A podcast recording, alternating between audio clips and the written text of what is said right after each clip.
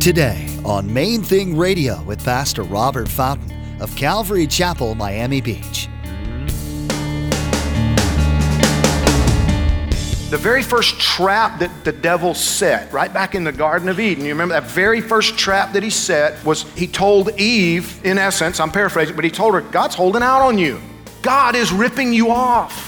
He knows that fruit that he told you not to eat. He knows how delicious it is. He knows how wonderful it is. He knows what it's going to do for you. And so he doesn't want you to have it.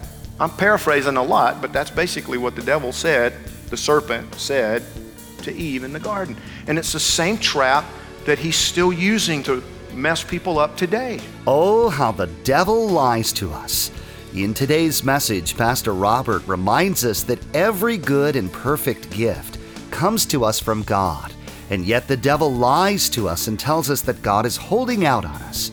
God doesn't want us to have what is really best for us. The only thing worse than the devil lying to us is that we too often believe him. Stick around after today's message from Pastor Robert. I have quite a bit of information that I'd like to share with you our web address, podcast subscription information, and our contact information. But first, here's Pastor Robert in the book of James, chapter 3, verse 13, with today's study. Meekness is great strength, great power under control. He said, if there's not strength, there can't be meekness. Then it is just weakness. Right? If you're just weak, you can't be meek. There's no strength to put under anybody's control. Meekness, great strength, great power, but submitted, under control. The Bible says that your conduct reveals whether or not you've truly learned to trust the Lord Jesus. Let me say that again. The Bible says that your conduct demonstrates whether or not you've learned to really trust Jesus. So I grew up thinking, you know, trust Jesus, trust Jesus. That's it's cliche. You know, it, it was a, a figure of speech. I trusted Jesus when I was 11 years old. No, I didn't. I got baptized. I joined the church, but I didn't learn to trust Jesus until I was in my mid 20s. I'm still learning to trust Him. Because, see, we're talking about something real. We're talking about something that's not a figure of speech. Jesus rose from the dead. He's alive. You can trust him. You must trust him. He's trustworthy. This is not a figure of speech. This is, this is real. Let me ask you, as a general rule, do you calmly submit your plans to him? Or do you just charge ahead and do whatever you think you ought to do and, and hope that he's got your back? As if the Bible says, Here, come, let me follow you. Is that what the Bible says? That's not what it says, right? The Bible says no, we're supposed to follow Jesus. Many times we live as though He's following us. Like we're the ones in the lead. Like we make the decisions, we make the plans, and we charge ahead. And you know, every now and then we glance back, hoping he's still somewhere back there. And if something goes wrong, we can cry out to him to fix it. We all do this to a certain extent. And when we do, who pays the consequences? We do.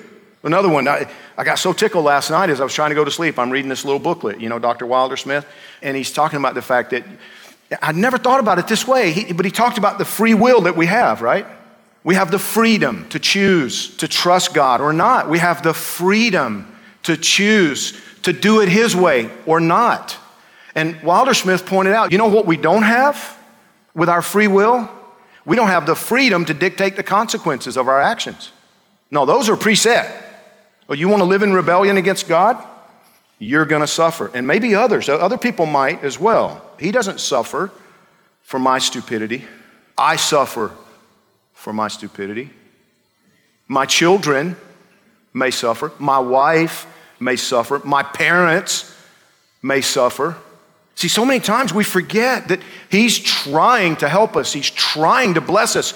He's given us a book with all this information in it, with all of these principles, with all of these precepts. He's actually given us a book that tells us how He set all this up, that tells us clearly in black and white there will be consequences for your rebellious choices. There will be negative consequences if you choose to do things without consulting your father first, because there's stuff you don't know. James talks about it. The arrogance when we say, you know, I'm going to do this and I'm going to do that, and I'm, and he says, you don't know what tomorrow holds. You're not God. He He says, What you should say is, if that's his plan, this is what I'm going to do. You know, I think this is what the Lord wants me to do. If it's his will, then that's what's going to happen. In other words, meekness, submitted. One of my classmates, when I was in Youth With A Mission, when I was in training in Youth With A Mission, 1985, he was 19 years old. I was only 26 at the time. 19 year olds, you know, pulls me aside and he says, Robert, you, you, know, I'm, I'm really struggling with this thing about following Jesus and, and being led by the Holy Spirit. Do you think it's a sin for me to make plans? And I laughed. Of course not. You know, I mean, I realized he's really struggling with this. And I said, No, it's not a sin to make plans. Of course not. We need goals, we need plans, but we need to be asking God to direct us in making those plans. Do you understand the meekness of wisdom? To just come to Him and say, Okay, Father, this is what I think I should be doing, but I've made mistakes in the past. So would you help me out here? I mean, show me, Lord, if this, if this is not your best, you and I need to live in the meekness of wisdom.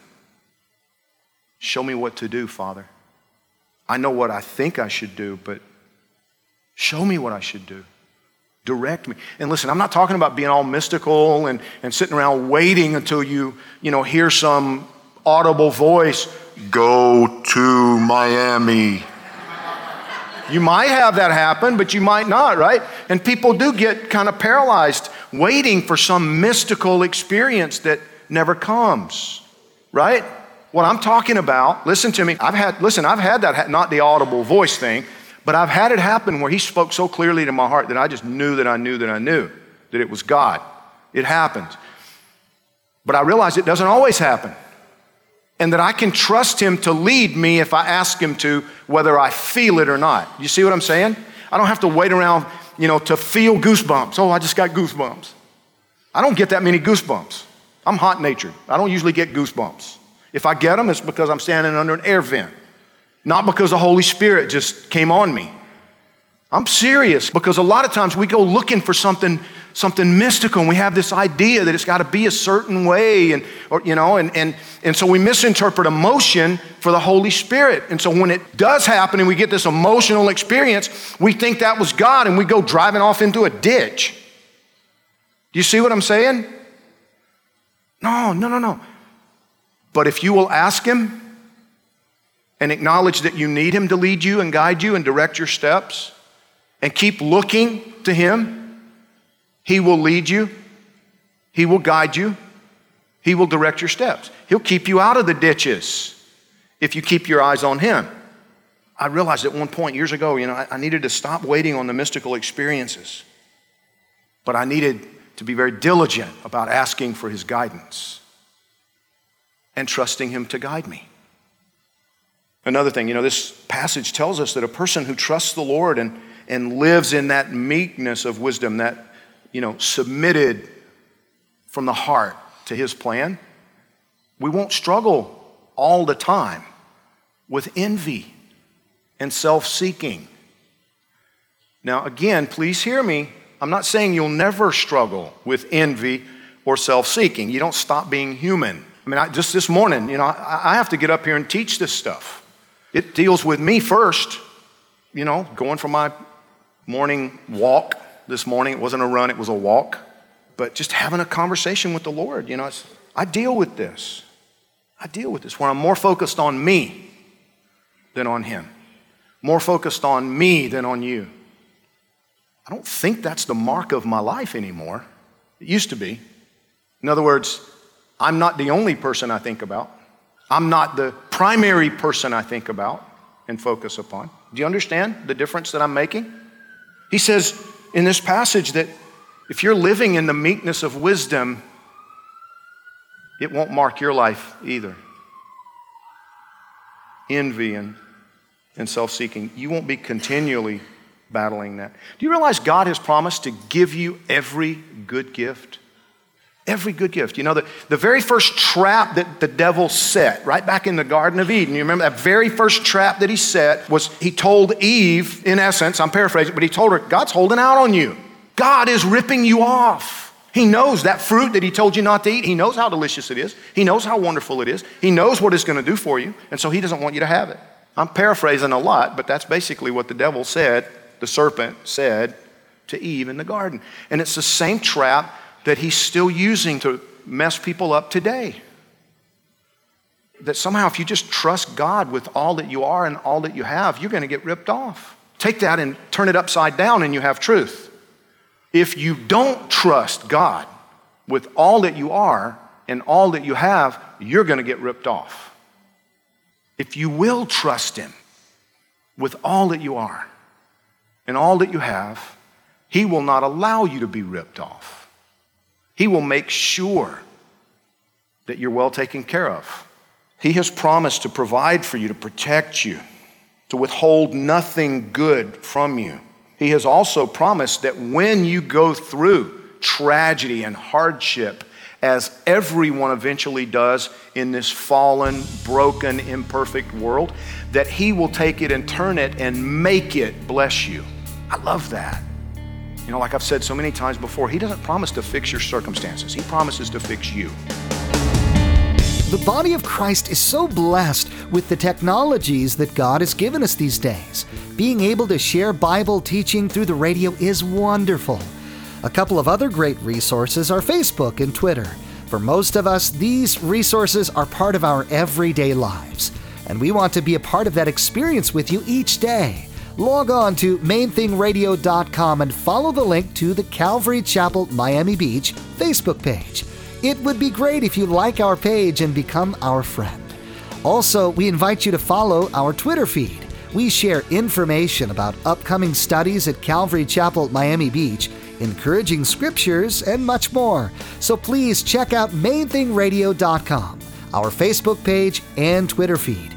Now, to receive a copy of this message, please log on to mainthingradio.com, where you'll find the Main Thing Radio media player. You can listen to today's message, download today's message, or subscribe to the Main Thing Radio podcast. Finally, we'd also like to ask that you consider supporting Main Thing Radio.